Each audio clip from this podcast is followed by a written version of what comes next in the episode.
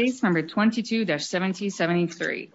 Tanya Alegre-Mills, Appellant v. Anadolu Agency, N.A., Inc.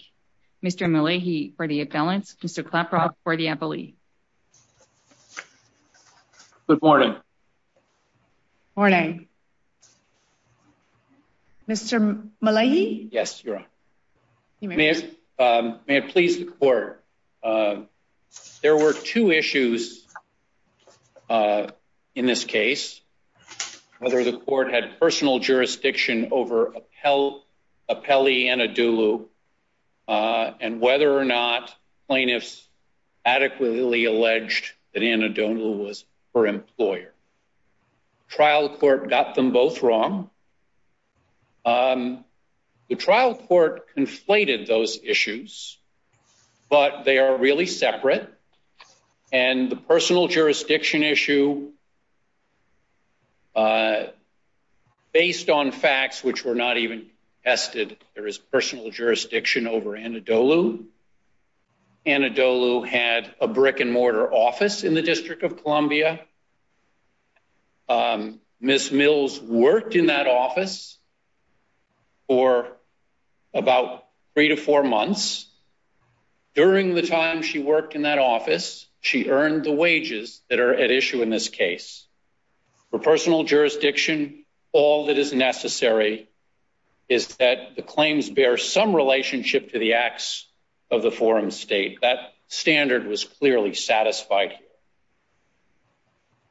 My understanding is that what the uh, defendant and what the district court is focusing on is not the context, but as you point out, the second part, the relationship between the context and the claim. And I'm a little bit mystified oh, about the way the claim has been briefed, because my understanding is that this is a claim arising under the D.C. analog to the Fair Labor Standards Act, the D.C. WPCL. And it's unclear to me why cases about um, independent contractors or joint employers are being cited, because my understanding under the D.C. WPCL is that employees or anyone encompass any person who is, what's the word, uh, who has suffered to work, who is... Uh, um, suffered or permitted to work. Suffered or permitted to work, and that under the D.C. law, separate entities, regardless of their formal legal status as separate, are joint and severally liable for violation. So I don't know why that isn't briefed more in a more straightforward manner, because I don't think there's any claim that she's an independent contractor. I don't think there's any claim she's an independent contractor either. She does have an independent contractor agreement, but as we briefed, uh, that contract is essentially irrelevant because it runs contrary to the provisions of the D.C. wage payment. It runs contrary to the relevant facts. I mean, and there's D.C. law on that, that regardless of the formal, you know, statement, like I think the leading case, Wright versus Office and Wage and Hour, is someone who had a contract that characterized her. This is the woman who was a social, did social media work and also administrative work. It characterized her as an independent contractor. And the D.C. Court of Appeals said, well, we're going to look at, you know, the actual facts. Uh, and they've held part of her work was as an independent contractor, but where she was supervised, where she was provided equipment, where her work was continuous, where it was um, uh, integral to the employer's business. That was not independent contractor. And I'm just not sure why, if there's something that I'm missing, why the claim has not been analyzed more that way and is instead sort of independent contractor joint employer um, analysis. Why oh, we focused on the joint employer analysis um, because the independent contractor issue was not really raised by the other side. Right. And I mean, neither, it seems to me that neither independent contractor nor joint employer law is really directly on point where The question is the applicability of the DCWPCL to facts like these. Yes. Um, but, you know, I mean, maybe there isn't really, I guess, um, maybe there isn't law that's very closely analogous. But to me, it seems revealing that even, um, you know, a subcontractor or a staffing firm uh, can be held to be the employer for purposes of uh, or joint and severally liable for wages under this law, because it's not about the, you know, the contractual relationship. It's about getting wages paid. Yes. By people who are having folks work for them in DC, right? I agree, Your Honor. And counsel, the thing I'm perplexed about is I don't understand. Maybe I'm not following it through correctly, but you're now pushing joint employer as uh, your principal argument. But I don't know why, in the end, that doesn't doom you as well, because if they are joint employers, then the forum selection clause would presumably bind both pieces of the joint employment relationship. And then you're facing the forum non conveniens. Now, that is a question that needs to be decided uh, by the district court, I think, in the first instance. But you certainly will face that as a serious problem because there is a forum selection clause and there is law that suggests you may be bound by it if, in fact, you're right that these are joint employers. Well, Your Honor, um, you're correct that the district court would have to decide that issue. However, I don't agree that just because they are joint employers that the forum selection clause would bind um, Anadolu here, that Anadolu would be able to take advantage of that clause. Anadolu is located in the District of Columbia, and it doesn't make any sense to me that Anadolu would then want to go to Turkey or that should go to Turkey to litigate a case where the cause of action arises under D.C. law. So there's many, many arguments, including the public interest factors, about why that clause should not be enforced in this case. It's a little bit unclear to me. I don't know how you read it, but what the forum selection clause covers. Any matter of controversy or dispute between the parties relates there thereto. And it's a it probably is a question of translation, but I don't read Turkish. And that is indecipherable to me. Do you have a position Yes. on the scope or not of the clause? The key, as you pointed out, is the word there thereto, because it's focusing on disputes arising from the contract. And so the leave issue is not expressly talked about in the contract, but it's based on course of dealing, oral modification. She was getting leave. She was entitled to take advantage of that leave. That was part of the employment relationship. That's part of wages owed under the D.C. wage payment collection law. Um, but it's not within the scope of that very short contract. So it's outside the scope of the contract. The other thing is the contract does not address when payment needs to be issued, payment of wages. So the timing of that is all governed by D.C. law, not by the contract. And that's all the more reason why this case should be litigated in the District of Columbia um, under District of Columbia law. Does that answer your question, Your Honor? But I'm also trying to think about it from the standpoint of we're having this conversation about joint employment, uh, independent contractor status, but the issue is the personal jurisdiction. So how far do we go with kind of that dispute to get to personal jurisdiction? And then whether or not if your real claim is that Anadolu, through the employment, has something somehow to do with what she was owed, even though all of her other contractual documents relate to the A.A. Turk firm. So if if with joint employers, uh, they're both jointly and severally liable, despite the fact that A.A. Turk was paying her salary. Um, as far as personal jurisdiction is concerned, you know, we cited a couple of cases in our reply brief, Shoppers Food Warehouse versus Moreno and uh, Cohane versus Arpeja, California. Um, personal jurisdiction is not determined the way the trial court determined it.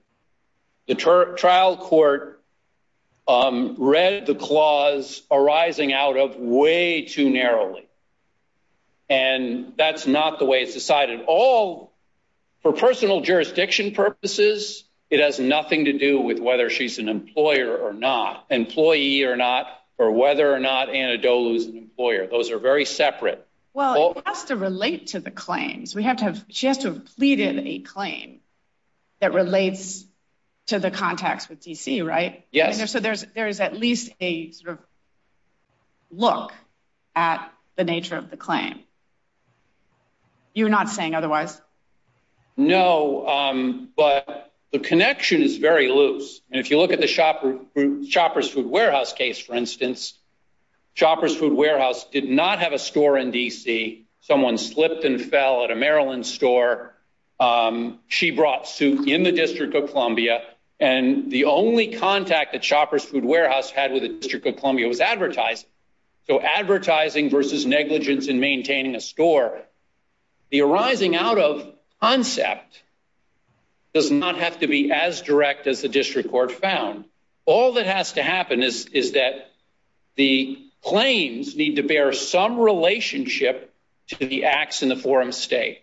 So Anadolu had a brick and mortar building in the forum state, and the plaintiff worked in that building. She worked under their supervisors. She earned the wages at issue while she was there. Um, that's enough. That's more than necessary to establish personal jurisdiction under District of Columbia law. I'm willing to look at uh, D.C. Court of Appeals cases with some deference on their construing their law, but I'm not sure about um, due process and personal jurisdiction uh, as a constitutional matter. Um Shoppers Food Warehouse, the facts are pretty different from what we have here. So we do need to look at her claim, and we do need to see that the claim relates to the contacts in D.C. Yes, Your Honor, and I believe it does for the reasons that I indicated. But, you know, something just kind of granular. If Ms. Mills is working in D.C. and then she wants to take a vacation day, who approves that time off? Um, I believe that that's something that Anadolu approves because she's being supervised by Anadolu, and Anadolu is the one coordinating her schedule. So that would be approved by Anadolu.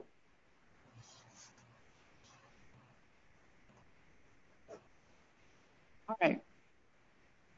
Um, go. We have nothing more, and you're out of time, but we will give you a... Did you reserve time for rebuttal? Yes. How much? Three minutes. Because we've used more, we'll give you a couple minutes. Okay. Thank you, Your Honor. Good morning, Mr. Klaproth. Good morning, Your Honor. Uh, may it please the Court, my name is Brendan Klaproth, and I represent the Appalachian Anadolu Agency, N.A., Inc. The district court correctly dismissed uh, the plaintiff's one-count lawsuit for lack of personal jurisdiction as well as felon stating. So just to address the personal jurisdiction issue first. That is the only issue before us. I think the 12B6 issue is as well, but I think the threshold issue is... That opinion was vacated, and the case was remanded for the district judge to decide personal jurisdiction. He rejected the case on lack of personal jurisdiction, and that's on appeal to us. Understood. Um, I think, I mean I think as we've been discussing um, with Mr. Malahy, that there is a... We need to know about the merits of the claim because the claim has to relate to the forum state context. Understood, Your Honor. So uh, dealing with the... You know, I think the issue here is, does the claim arise out of the conduct... Being or relate to. Or relate to. That is correct. Under Under the D.C. Code, the long-arm statute, it says arise out of, but then Moreno tells us uh, relates to as well. Um, so what we have here, though, is, and these are the undisputed facts, we have the plaintiff uh, entered into an independent contractor agreement with A.A. Turk to perform work in Turkey. Uh, she was provided with a housing allowance in Turkey, private schooling in Turkey. She was paid by A.A. Turk. Uh, the vacation leave that's being sued over was provided for by A.A. Turk. Um, and ultimately, she was terminated by A.A. Turk, or her contract was not renewed. So her claim here is for the vacation leave that she's seeking uh, reimbursement for under the D.C. Wage Payment Collection Law. That is the claim. And uh, all of the conduct, none of the conduct here by Anadolu relates to or arises out of her claim. So, for example, even in the Joint Appendix 13 in the amended complaint, um, uh, the plaintiff alleges that when she had questions about her vacation, she didn't contact Anadolu, but instead contacted uh, A.A. Turk to inquire about that vacation. But I have the same question for you that, and perhaps better directed at you, but the claim is a claim under the D.C. Wage Law. And for obvious policy reasons, the D.C. law, like the Fair Labor Standards Act, doesn't, um, isn't geared to the formal contract relationship between the working person and the person that she's working for, or the entity that she's working for. It intentionally is broader um, to provide an effective means of uh, ensuring that people don't suffer wage theft or what have you. And so even though, of course, D.C. law honors, for example, independent contractor relationships, um, you know, and other kinds of subsidiary relationships, uh, it holds, uh, for example, subcontractors jointly and severally liable for violations along with the prime contractor and even staffing firms who obviously aren't the employer are held jointly and severally liable. So why isn't it uh, sufficient for Ms. Mills to have alleged in this case, sure, Anadolu was wholly on subsidiary, I was working there, the leave that I want, I earned while I was there. A.A. Turk doesn't deny that I'm entitled to leave. They're just saying that we've sued the wrong defendant and they want me to come and sue them in Turkey, but I'm suing under a D.C. law. So I agree with Your Honor's assessment of D.C. law. Um, the independent contractor agreement is not going to be the dispositive uh, determination as to whether she's in fact employed by the statute. Um, so I do agree with that. And I think, though, there's a recent Court of Appeals case, um, I think it's called Steinke, uh, when to determine whether a person is an employee as defined by the statute, we look to Morrison, this circuit's uh, decision.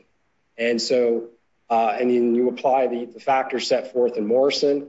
Uh, did the employer or the company have the ability to hire and fire, set the schedule? Um, and, you know, the court here went through those factors. So that is the correct test. Isn't control a big element as well there? I think the control... That's usually a big distinguishing factor um, in many of the employment cases.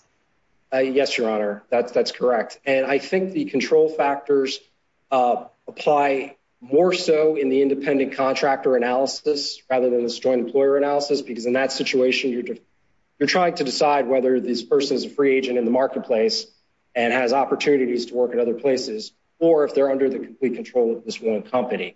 So, yes, we also have as a request is jurisdictional discovery. If this were limited, you know, potentially on a remand to just decide these issues so that there can be a distinction between, you know, what was Anna Anadolu's role um, vis-a-vis um, why Ms. Mill was actually in that uh, facility and performing duties under um, at least in that building and at least alleging that someone from Anadolu was actually managing her or somehow supervising her. You know, what's the harm in finding out what is here? Because you both have just given different um, answers about who would approve the leave, for example. So um, with respect to jurisdictional discovery, first off, that was not requested before the trial court. So it's our position that it's been waived. Um, the second point is that the record before the court uh, shows, for example, Joint Appendix 13, the amended complaint, answers Your Honor's question as to who would approve the leave. Because as alleged, Ms. Mills did reach out to A.A. Turk, not Anadolu, with respect to the questions of her leave. With respect to the question of termination, um, the complaint alleges that uh, the individual, there's some, first they say the individual who terminated, uh, conveyed the message to terminate, is an Anadolu employee. That was later uh, withdrawn through briefing.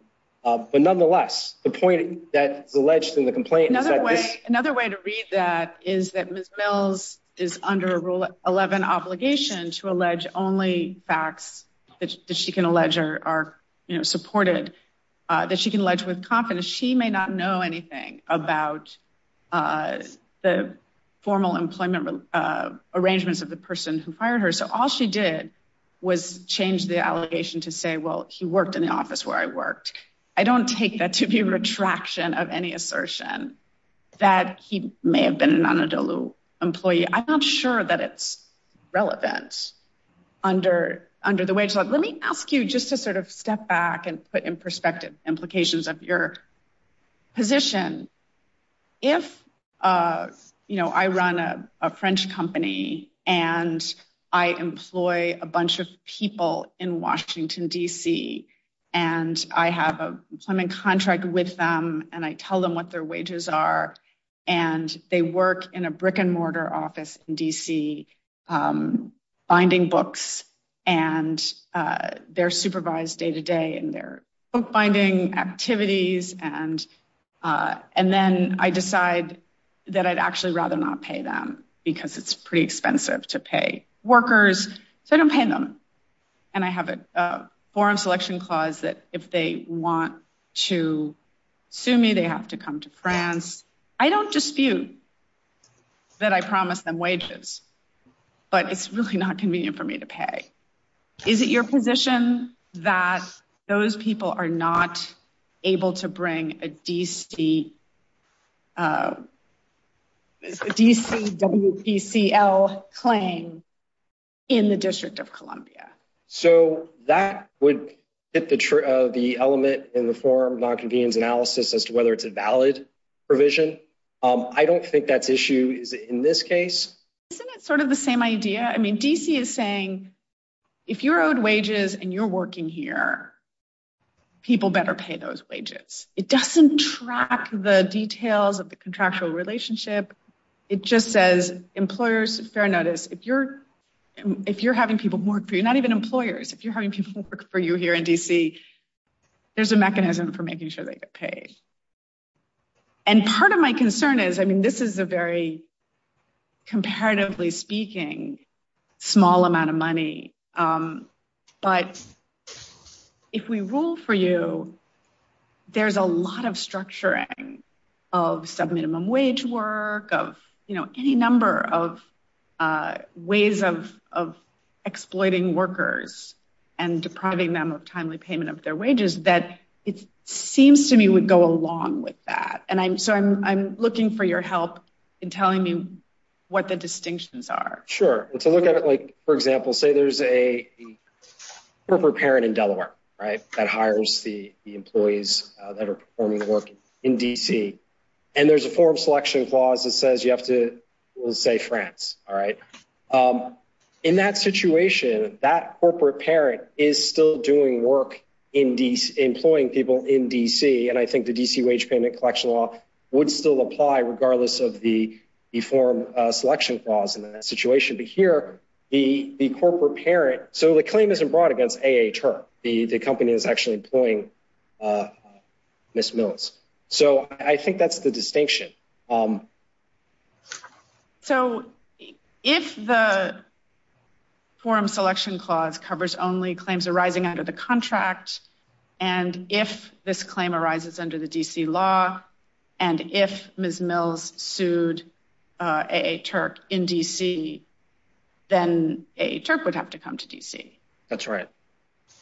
Um, and that's, in your view, her mistake was signing a consultancy agreement that has a forum selection clause?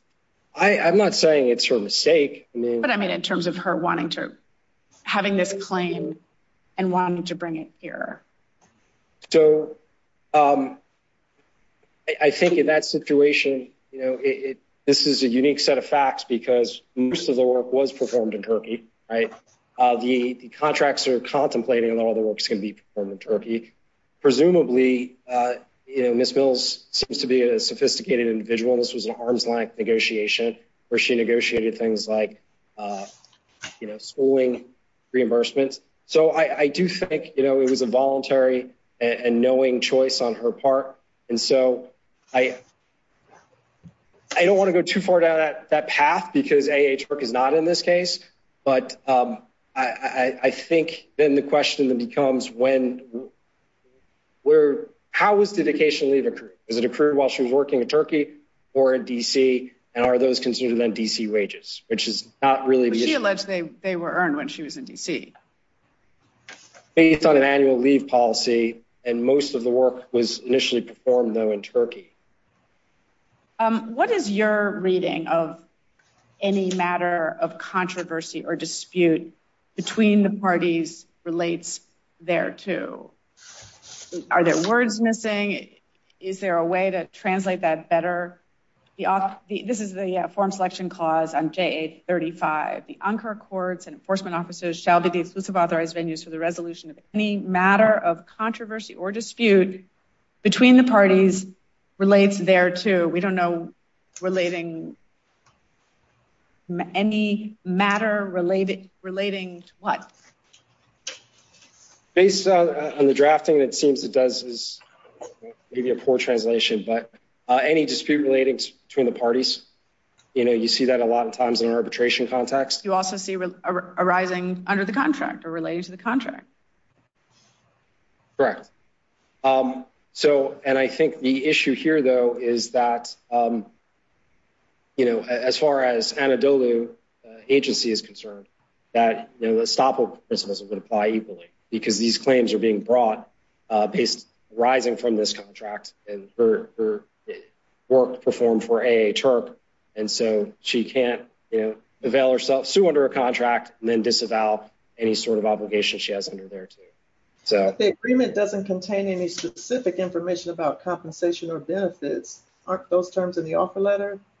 It looks like it was redacted, the salary portion from the contract. Um, and I'm not, so on paragraph four of the contract, the agency agrees to pay and then it's blank. So I do think there is terms like for compensation. I just think it was redacted. There's also, I mean, it's curious in the second paragraph, the consultant is obliged to comply with the rules and regulations in the place where he tries to perform his services. So it actually sounds like local, the local law of the particular workplace applies at least to the employee and perhaps a mutuality uh, principle would require that it also apply to A.A. Turk. It's in terms of, uh, just sounds like it's a local law of the workplace. Yeah, it does. It says, you know, it focuses on the consultant is obliged uh, or obligated. Doesn't refer to the Anadolu or A.A. Turk specifically. And then you also have the separate provision in the offer letter that says the laws of Turkey shall apply to the relationship. So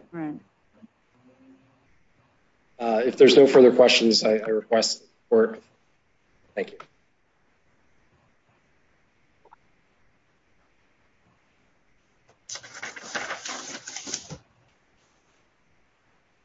Your Honor, um, I know you indicated that this issue was not relevant, but I just want to clarify something. The employee who terminated um, my client was, there was an affidavit that said he was, that employee was not employed by Anadolu. That affidavit never said that that employee was employed by A.A. Turk. The judge, trial judge concluded that that employee was um, employed by A.A. Turk. So there was absolutely no basis for that. And that was drawing an impermissible inference. Well, your primary position is that on a motion to dismiss that affidavit was erroneously considered. Shouldn't have been considered, yes. Yeah. Yes, Your Honor, that is my position. What's your response uh, to the estoppel point that Mr. Klaproth makes, that her claim to the wages rests on her contract, even though the actual claim she's bringing in D.C. is under the D.C. law, it's for wages owed under the contract. If she's invoking the contract, she's invoking something that has a forum selection clause, and that claim has to go in Turkey. Well, as I said before, the um, leave was not referenced anywhere in there, and a large portion of the claim relates to leave. As for the... Wasn't referenced anywhere in the contract or in the forum selection clause? Or... The contract itself, or the series of contracts, do not mention leave at all. There's a salary provision in there, and I think opposing counsel was probably correct that the agreements in the record redacted the salary, but there was a salary there. Um, but the other thing is she was paid her wages, but she was paid her wages late. So it's not a claim for not paying the wages. It's a claim for paying the wages late. That falls outside the scope of the contract. Because the contract... Is penalized under the D.C. law. So she has... Can you just sketch, just summarize for us, and then we'll let you sit down, um, the components of the pay she is seeking? Yes. So she's receiving 24 hours... Sorry, um, There's a 24 days... There's a conflict, and there's an error, I think, in the complaint. Mm-hmm. 24 days of vacation leave, all of which was earned while she was in D.C. And the way that works is in May of 2019, two months after she got there, they dumped it into her leave bank. It was an annual thing where she got it um, placed in her leave bank in May. So that's 20 hours. And then she worked four Turkish holidays. And those are also reimbursable as comp time.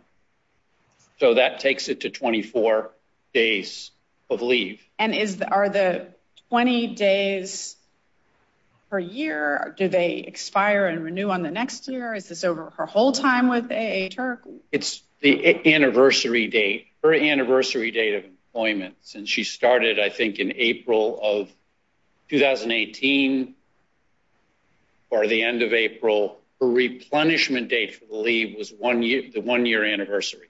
So it's 20 max, and it just every year, if it's gone down to 12, it'll go up to 20. If it's gone down to two, it'll go up to 20? Or it's four and four and four and four, and it had gotten that high? I believe that either she didn't have any leave left when it was replenished in May because she had used it, or she lost whatever she didn't use. So it's every year, it's 20? That's right. Every year, it's 20. Yes. Zeroed out, and then to 20? That's what I believe, yes. And um, I just ask that the court address the employer issue in this case. Um, it's consistent with a prior order that the trial court issued dismissing this case because she was not an employer. If the court confines its ruling just to the personal jurisdiction issue, if the court were to find there was personal jurisdiction, and this went back to the trial court, the trial court's order theoretically would be operative at that point because uh, the one bar to it was that the court hadn't decided personal jurisdiction. And I'm concerned that... The trial judge uh, would have to decide to reinstate it because it's been vacated by this court. Thank you. It's one small point. Yeah, just one small point. Oh, I'm so sorry. That's okay. You were claiming um, four Turkish holidays, and that kind of begs the question on whether or not the compensation is based on AA uh, Turk, you know, even though we're talking about a relationship between her vacation days and Anadolu. Well, A.A. Turk did provide, did pay my client and also did provide leave policies. But those same policies were adopted by Anadolu. And it's not clear at this stage, because we haven't done any discovery, the interrelationship of all that. And A.A. Turk may very well have determined for Anadolu that those same policies applied to all Anadolu employees. We just don't know because we haven't had the opportunity for discovery. So it's your position on that point about the discovery, that was in opposition to your motion to dismiss for lack of jurisdiction, that you were trying to rebut the um, extrinsic evidence that was relied on upon by Anadolu. So was it ever kind of brought up before that, before opposition? No, we had no opportunity for discovery before the um, motion to dismiss was filed. So it was brought up in opposition. And we didn't just request discovery on um, the issue of who terminated her. We we I filed an affidavit requesting discovery, explaining what I needed, and I incorporated that into the opposition. That's all in the record. And that affidavit um, specifically requested discovery on the employer issue. And it outlined lots of things I needed, including depositions.